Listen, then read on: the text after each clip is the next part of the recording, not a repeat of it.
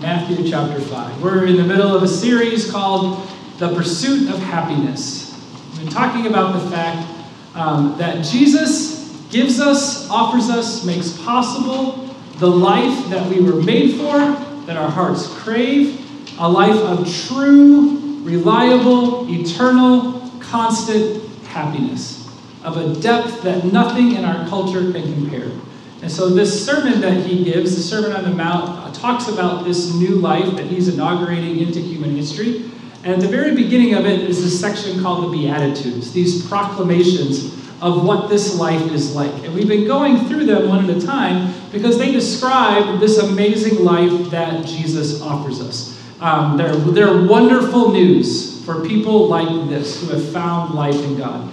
Um, and so we're going to go into the next one today as we have the last few weeks. Uh, but before we do, just want to pray and ask that God would speak to our hearts. So let's pray together. Uh, God, you are good, and we are so grateful that we could be here with you together. God, even as we prayed earlier, we know that people bring things into this place, whether it's struggles or frustrations or concerns or dreams and things they're excited about or hopeful for. And God, you know everything that's on our hearts. And so, God, I pray that you would give us just an awareness of your presence. I pray you would give us reminders of your care um, of your wisdom, that you know what's best for us. God, I pray that you would give us a sense of trust and reliance in you and who you are. God, I pray that in light of that, you would speak to us this morning, uh, knowing everything that we're going through, everything that we're carrying, everything on our minds, that you would encourage us right where we're at, that you would challenge and convict us and speak to our hearts. Spirit, you would move in this place wherever everyone is watching, um, and that you would just be the one speaking this morning. Let us hear from you.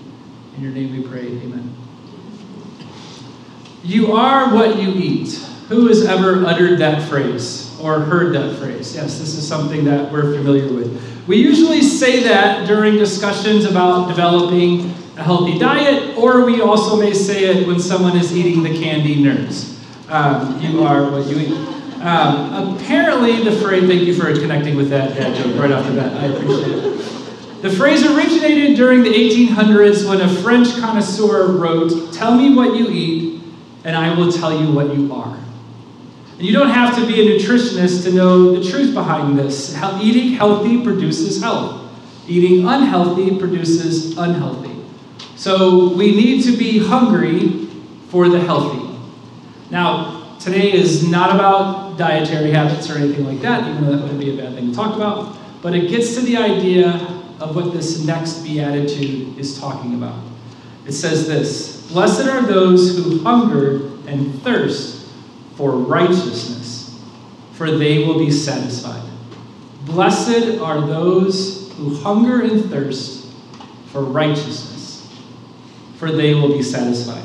Like the previous weeks, what I want to do is I want to break down the concepts in the Beatitude, what this is proclaiming. This is supposed to be wonderful news for those who have found life in Jesus. So, why, why is this wonderful news? So, what I want to do is break down kind of the details of it and then ask that question How is this and why is this wonderful news? And so, it starts off, the very first thing it tells us is Blessed are those who hunger and thirst.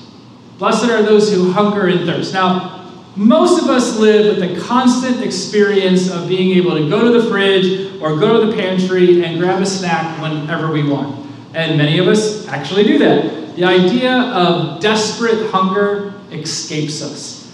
Most of us, anytime we've ever uttered the phrase, I'm starving, we've never been starving. In fact, we've probably way, way, way away from that reality. But the idea here, though, isn't merely like, hmm, what am I going to eat today? No, the idea is when it talks about this hunger and thirst, the idea here is I must eat and I want this now. Not what next week, not maybe later. I want this and I'm hunger for, hungry for this now. Tony Evans describes it as passionate desire propelled by heavy longing passionate desire propelled by heavy longing. When Jeanette was pregnant with our first child, Bailey, um, she would have pregnancy cravings like pregnant women do. And Jeanette's was Baja chicken chalupas from Taco Bell. Which I will say, if your wife is going to have pregnancy cravings, to have to go to Taco Bell is not a bad deal, um, at least in my opinion. And whenever Jeanette wanted one, it didn't matter what time it was, it didn't matter what was going on, it didn't matter anything that I was doing. She wanted a Baja Chicken Chalupa. Hey, I want a Baja Chicken Chalupa. Okay, but I'm right. In, I want a Baja Chicken Chalupa. I'm right in the middle of this. I want to. Okay, I'll get it now. it didn't happen all the time. She knew what she wanted, and that's what she wanted. Let's go get the Baja Chicken Chalupa. That's the idea that we get with hunger and thirst. This craving for something, this all consuming, almost desperate desire. I have to have this. But what is the desperate desire, the all consuming craving for? Righteousness. That we would have that kind of a desire, that we would have that kind of hunger for righteousness. Now, that is not a Baja Chicken Chalupa. What is being talked about with righteousness? Well, at its core, the idea of the word means causing someone to be in a proper or right relationship with someone else causing someone to be in a proper or right relationship with someone else. Talking specifically about God here. So things aren't as they should be, and they need to be set right. Things are fractured and they need to be fixed. Things are broken and they need to be healed. Causing someone to be in a proper or right relationship with someone else. Dallas Willard, he summarizes this beatitude as saying, Wonderful news for those who burn with desire for things to be made right.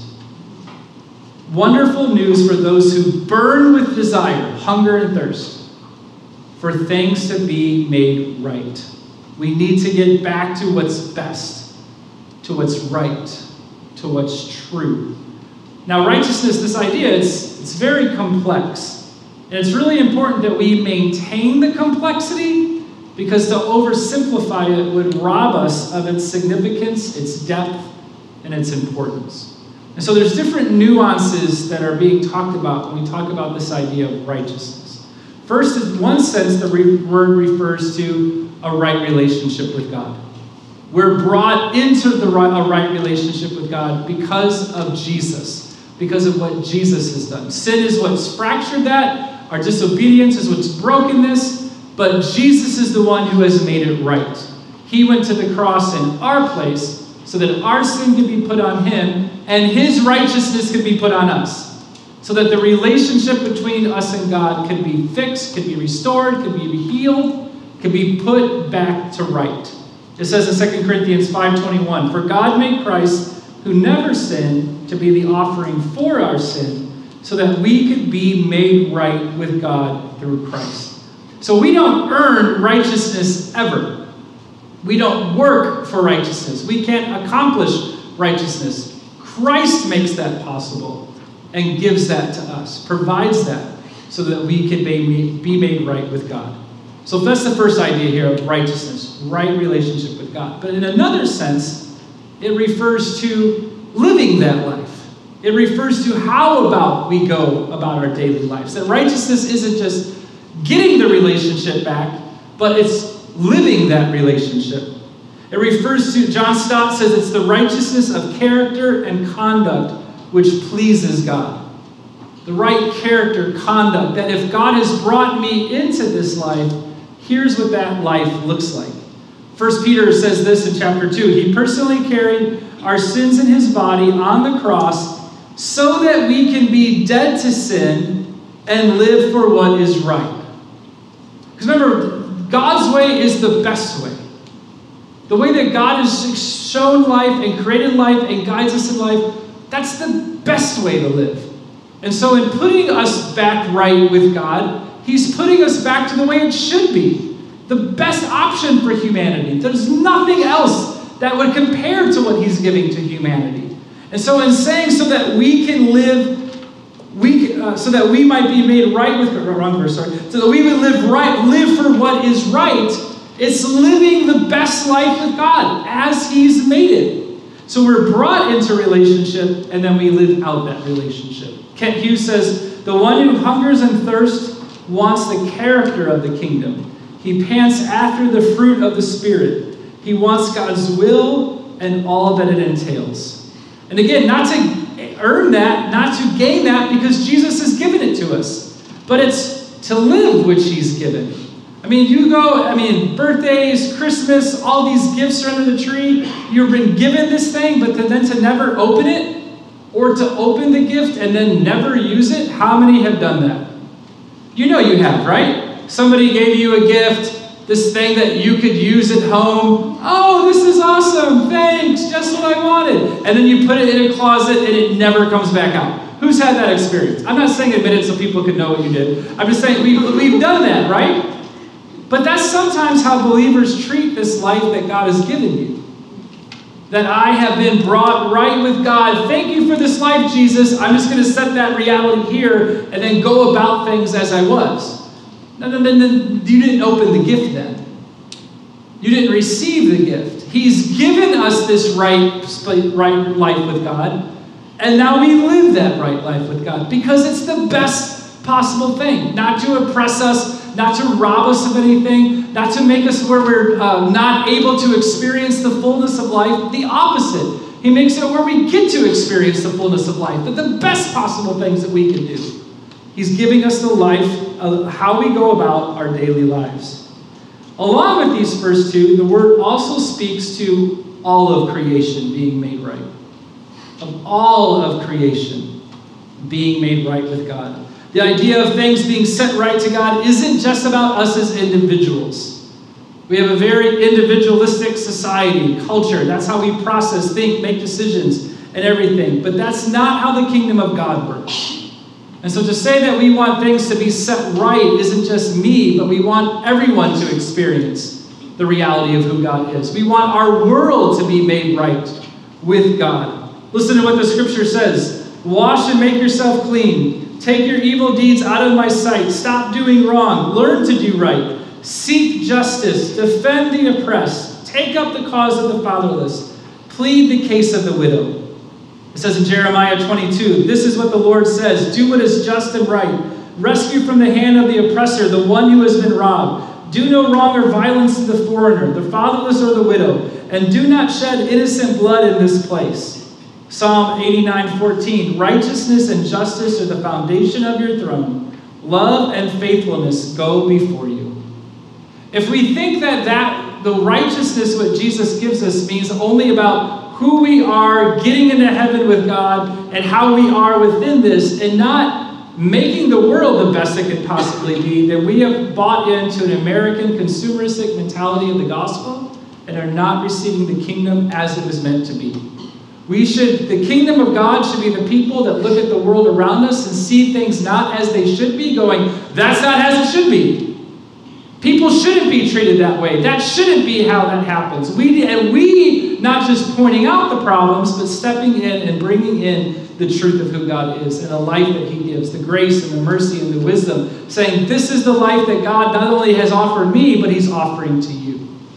John Stott says this As we learn from the law and the prophets, righteousness is concerned with seeking man's liberation from oppression, together with the promotion of civil rights, justice in the law courts, integrity in business dealings, and honor in home and family affairs. Thus, Christians are committed to hunger for righteousness in the whole human community as something pleasing to, pleasing to a righteous God. We have to care about what happens outside of us. And that's a godly thing, that's a righteous thing. So, like I said, we have to understand and keep the complexity of righteousness. When we have these three different ideas, we don't we won't understand the wonderful news if we just go with one of them. If we just think that it's right relationship with God and not the other two, then we're just going to accept this grace, put it in a shelf, and go about the life that we want. If we only focus on how to live our daily lives, we never ask, have we actually been brought into the relationship with God, and we just go through the motions trying to earn something we can't earn. At the same time, if all we do is focus on the last one and making things right in the world, but never calling people to repentance and to receive the life of God, then we're just giving them the, um, the benefits without the actual commitment and the life that there is. If you hearing any of these maybe pushes on you and makes you uncomfortable in light of the way that our culture is and the way that even different people talk about it, maybe your understanding of righteousness is more influenced by the world than what the kingdom actually says. For some, the idea that we need to call people to repentance, we need to call people to right living, we need to call people that they would be holy as God is holy, receive this life. Whoa, whoa, whoa, that really makes me uncomfortable that you would say things about people and call them to do something like that. Well, then you're not truly understanding the gospel. And at the same time, if it's, whoa, whoa, whoa, why are you talking about the social stuff and what's happening out in the world? We shouldn't be doing that. Then you've bought into a distortion of the gospel. Because it's not either or, it's both. To hunger and thirst for righteousness is to want to receive the life has given us, is to live this life and want to proclaim that and let the world experience that as well. What Jesus is talking about here is mainly concerned with the second two, but it's made possible because of the first. We have to take all of it within its complexity. I am made right with God and brought into his kingdom because of Jesus. This life with God is the best way to live, the most meaningful, healing, joy filled, joy filled, peace saturated, hope based, purposeful life that humans can live. To be part of God's family is to crave this type of life, to crave, to want others to experience, to want the entire world to know it. Psalm 119 says, My soul is crushed with longing after your ordinances at all times. Psalm 42, As the deer pants for the water brook, so my soul pants for you.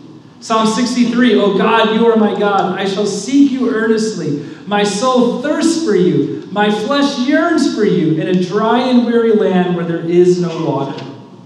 To be a person that follows Jesus is to have deep longing for Jesus to the life that He's given and wanting to experience it and grow in it and to share it. Kent Hughes says, Those who hunger and thirst for righteousness long to live rightly and for righteousness to prevail in the world.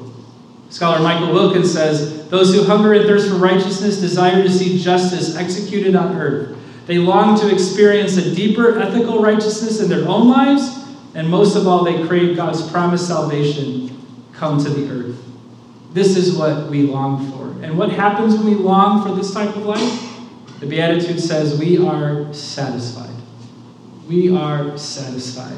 Jesus said to, to a woman, I am the bread of life. He, to his followers, I am the bread of life. He who comes to me will never go hungry, and he who believes in me will never be thirsty.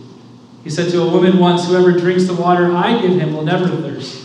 Indeed, the water I will give him will become in him a spring of water welling up to eternal life. When we crave, when we pursue, when we desire the life that God has given us, and we desire and crave that to be real and more true in our lives, we are going to experience satisfaction, wholeness, filling. We will never be lacking. Maybe that's a heart check right there as we say that. If we say that we're following God and things are lacking, we have to ask ourselves are we truly craving Him? Because when we crave Him, He provides for us. When we crave Him, He satisfies our hearts. Maybe we are just going through motions, checking boxes, trying to complete tasks, and not truly craving the one who has given us life.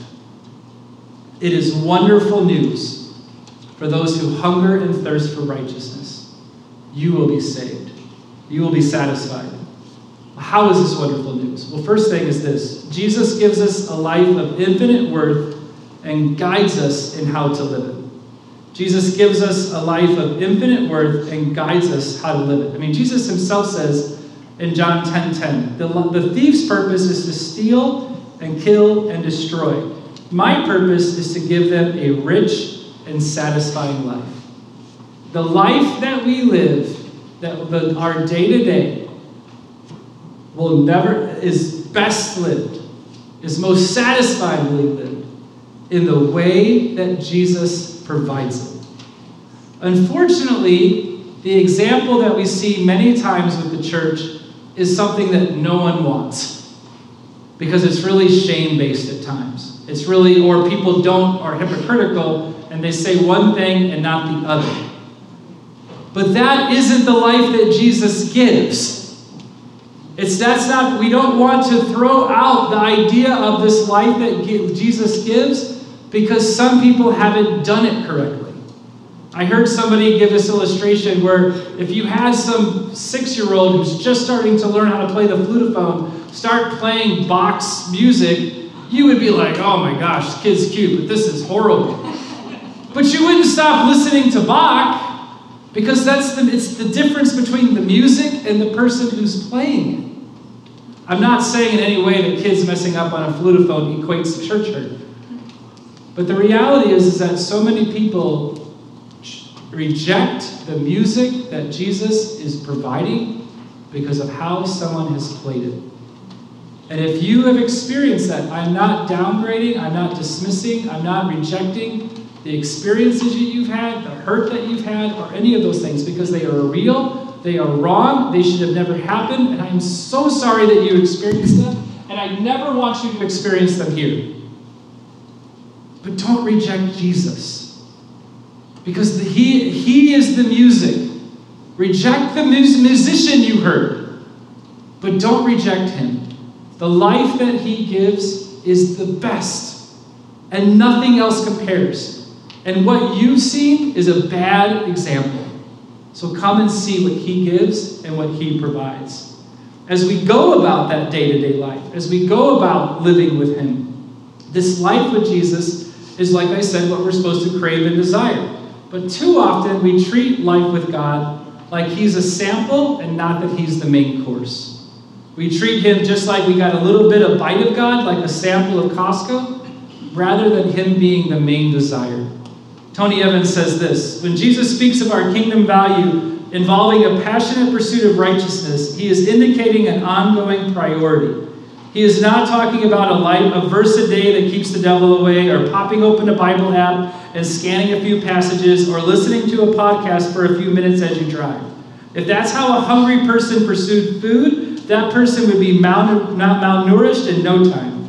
When Jesus speaks of those who hunger and thirst for righteousness, he means people who remove the distractions and excesses in life that are not contributing to the pursuit of God. They don't browse multiple menus, they look to and long for God. He gives us this life. We need to be enamored with it, pursue it, let it be all encompassing. Like we sang, every moment, Christ be with me, and before me, and behind me, in all the different directions. But too often we just take the sample and we don't become consumed with Him. We have the life that He is giving is better than anything. That means we need to be consumed with Him in everything. I, yes, and it isn't to down, this isn't to say anything wrong about podcasts, the Bible on your app, or any of those different things. But again, it's not just about completing a checklist. It's a deep desire to want to know God to understand faith in Him, that He would be more real in my life, that I would be honoring Him in everything that I do, that I would be experiencing this amazing life which He's given me. When that's what you're pursuing, it's the best. And when you're not pursuing it, you're missing out. But you're also lying to yourself that you're following him when reality, reality you're just sampling him. Jesus didn't come to give us a sample, He came to give us everything. Jesus gives us a life of infinite worth, and He guides us in how to live it. Leviticus tells us in verse 18 You must not do as they did in Egypt, where you used to live, and you must not do as they do in the land of Canaan, where I am bringing you. Do not follow their practices. You must obey my laws and be careful to follow my decrees. I am the Lord your God. Keep my decrees and laws, for the person who obeys them will live by them. What is he telling us, people? Don't do like the culture around you, whether it was where you were coming from or where you're going. Listen to me. Follow me. Don't go with the life the culture is dictating to you. Follow the culture I'm presenting to you. He says it in Psalm 119 Your word is a lamp to guide my feet and a light for my path. In the New Testament, in Colossians, as you receive Christ Jesus, so walk in him, rooted and built up in him, and established in the faith, just as you were taught according to thanksgiving. Jesus never just gave us a ticket into heaven. That is the lamest concept ever. He gave us a life and a life to live, not just something to put in a closet. but to experience it every day of our life. And there's nothing that the world can present to us that compares to the awesomeness of living with Him. And so we have to receive that life and allow it to guide us every second of our day. The second thing, the reason why this is wonderful news, is that Jesus makes us part of something greater than ourselves.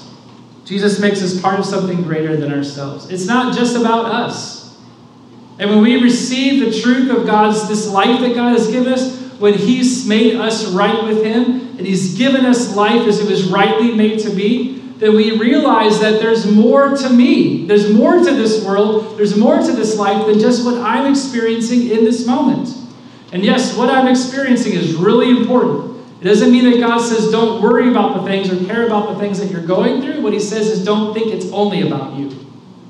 And it's only about our desires. And it's only about what we think. It's about who He is and people knowing Him and people experiencing Him. You were put on here, that you were brought into the kingdom of God. God made you a very specific way, not just for our own pleasure, but so that the world can experience Him as well. He has made us to be part of what He's doing in the world. It says in 1 Corinthians, 2 Corinthians chapter 5, and if you've been around here, you've heard me read this verse many times. All this is from God, who reconciled us to himself through Christ and gave us the ministry of reconciliation. That God was reconciling the world to himself in Christ, not counting people's sins against them. And he committed to us the he committed to us the message of reconciliation. We are therefore Christ's ambassadors, as though God were making his appeal through us. We implore you on Christ's behalf, be reconciled to God. Paul says in that verse, Jesus makes it possible for us to be made right with God and experience the right, best life which Jesus gives. And God's plan A of letting the world know that is you and me. God doesn't need us but he chooses to go about it this way. He wants to use us. And so, in that, you matter. You have a job, you have a responsibility at your work, in your neighborhood, in your school. You are God's plan A to let the people around you know how awesome Jesus is. And if the people around you can't understand how awesome Jesus is, around you, you have to ask yourself, how awesome do you think Jesus is? Because maybe that's the reason why the people around us aren't catching on to Jesus, because we truly haven't caught on to Jesus. He is our plan, he, we are his plan A. He wants the world to know about him through us. Jesus says, Let your light shine before others, that they may see your good deeds and glorify your Father in heaven. This is why the idea of righteousness and hungering and thirsting for righteousness isn't just you sitting in a room studying the Bible, even though that is a central part of it. It's also you taking what you've learned in the Bible, getting it out in the world, and living those things out. We are the show and tell exhibit of Jesus to let the world know who he is and what he's like. He sends us out and says, Show them who I am, tell them who I am. And that isn't just coming along and saying, here's what's wrong with everybody, even though we have to call out things. It's showing through how we live why Jesus is the best possible way. And so, how you go about your life matters. We, God wants this world to be different. And He wants that to happen through using us. That's exciting. That's awesome. That should get, yeah, sure, that could put some pressure and that could feel a little daunting, but anything amazing and wanting to be a part of is that.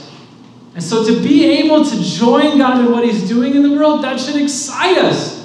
God, how are you going to use me? That's hungering and thirsting for righteousness. How can you use me in my neighborhood, in my community, in the city, in this world?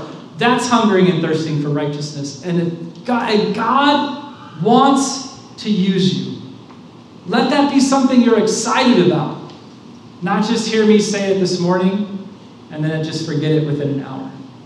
Jesus makes us part of something greater than ourselves. And then, last thing, Jesus wants us to be guided by grace, not by perfectionism. I think it's really important. I say this here at the end is that as we pursue life, as we pursue righteousness, as we pursue an understanding of Jesus' greater reality of who he is in our life, sharing Him with others, we're going to mess up. We're going to do something stupid. We're going to fail. We're not going to do everything that we should. And the Bible tells us that when we confess our sins, Jesus is faithful to forgive us our sins and cleanse us from all unrighteousness.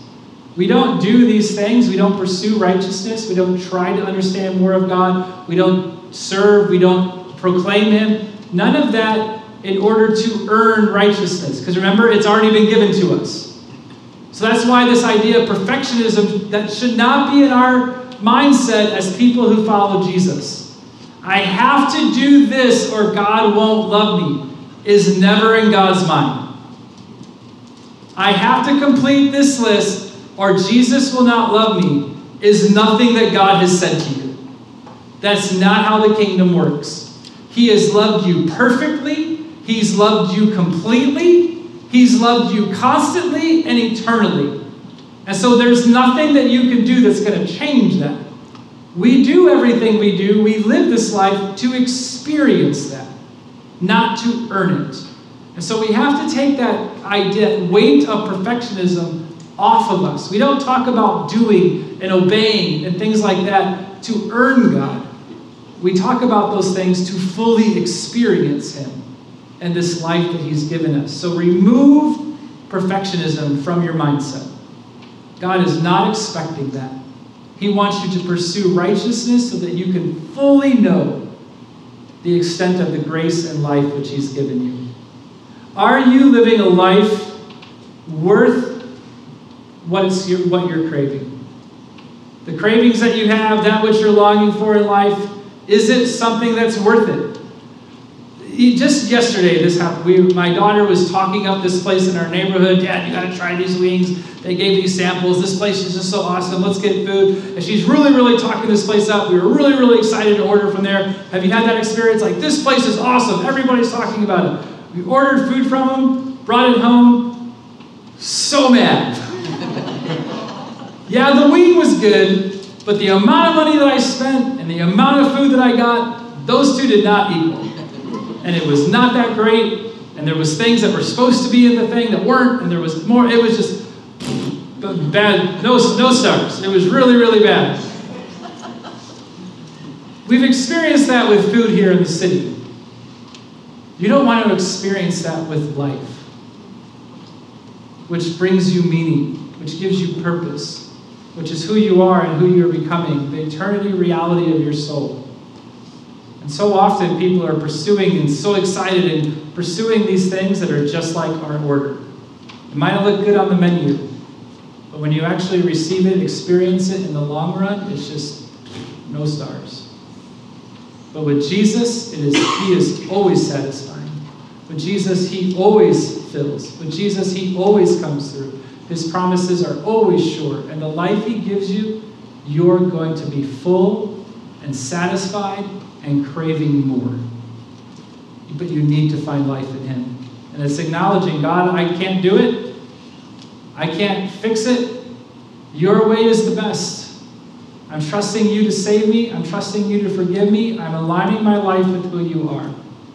If you've never had that moment in your life where you've told Jesus that, not just, again, checking the box, but saying, God, I'm acknowledging your way is best. And it's because of what you did on the cross, nothing that I did. I want to live with you, I want to live for you. You need to do that today because that's when you truly begin to live. That's when you find this life. That's when you become a follower of Jesus. And He's done everything possible. You just need to receive it. And if you say you have received it, it's time to start craving it. Are you truly hungering, thirsting for God? Because if you're not, then you're not truly experiencing all that He's made possible for you. And God is there going, Come on, I want you in on this. I want you to experience this. I want you to live. We need to stop receiving secondhand imitations and only just taking samples. We need to go all in for Him, crave Him, hunger and thirst for who He is and all that He gives. Let's pray together. God, we thank you so much again just for who you are. We thank you that you make life possible. that you are the reason why this life is worth it. We do thank you, God, for the joy and the peace and the hope, the purpose, the forgiveness, the grace, the mercy that you give. God, I thank you that you are worth pursuing. I thank you, God, that you are, this life is amazing with you. Forgive us, God, for the times when we don't see that, when we're distracted by other things that cause us to forget who you are. For God, when we don't proclaim that and share it with others. God, I pray that you would give us a deep hunger for you, a deep desire for you. God, I pray that you would make our church hungry that you would give us a deep desire that we would be like you in all that we are, and that we would experience the love that you've provided and give to us. We ask all these things in your name. We're going to stand and we're going to do this last song. And if you're in here today, go ahead, and stand with me. If, if you're in here today, and you know, I made that comment, like if you've never had a moment in your life where you said to Jesus, I want to begin following you, I'm acknowledging your ways better. You did everything I needed to happen on the cross. I can't do that. I want you to forgive me of my sins. I want new life in you. If you've never done that, then let today be the day that you begin following Him. You can pray that right now while this song is going on. If you have questions about that, you want to pray, I, I would love to pray with you while the song is going on. You don't have to wait until it's over. Come out of the pew and just come down here, and I'll sit and pray with you. Or on a connection card, just on the back of it, say, I, I began following Jesus today, or I have questions about following Jesus. But if God's laying that on your heart, don't ignore that. You need to respond to that. So whether you respond in prayer now, you come up and pray with me, write something down and respond later, but don't ignore what Jesus is doing in your heart. Because he's offering life to you, and you need to receive it. Let's sing this together.